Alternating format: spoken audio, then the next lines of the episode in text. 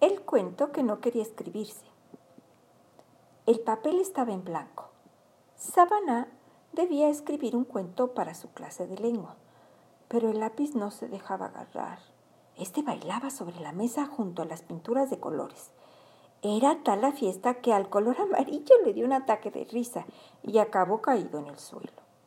A la pequeña niña no le quedó más remedio que unirse al baile.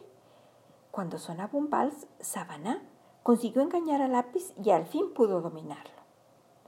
Sobre el papel escribió, Érase una vez, pero las letras desaparecían al instante.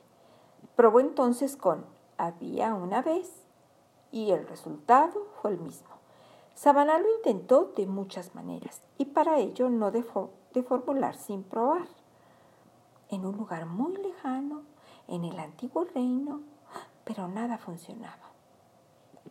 Como no se daba por vencida, decidió empezar un cuento por el final. Y así, con mucho cuidado y bien despacito, escribió, colorín colorado, este cuento se ha acabado. Apenas duraron unos minutos las palabras en el papel. Estas acabaron estallando en unos coloridos fuegos artificiales.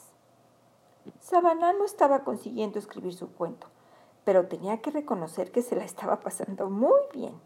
La mesa de estudio parecía el escenario de un gran espectáculo, así que decidió dejar de llevarse y unirse a la fiesta. Jugó con todas las pinturas, cantó con el lápiz e hizo un vestido para sus muñecas con los papeles. Al día siguiente entró en la clase de lengua con la cabeza bien alta. Aunque no llevaba el cuento escrito como el resto de sus compañeros, no estaba preocupada había aprendido que a veces, aunque se intentan hacer bien las cosas, éstas no salen como las habíamos pensado.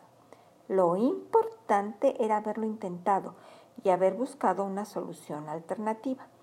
Así que cuando la profesora le pidió su cuento, Sabana le explicó todos los problemas que había tenido que enfrentar para poder escribirlo.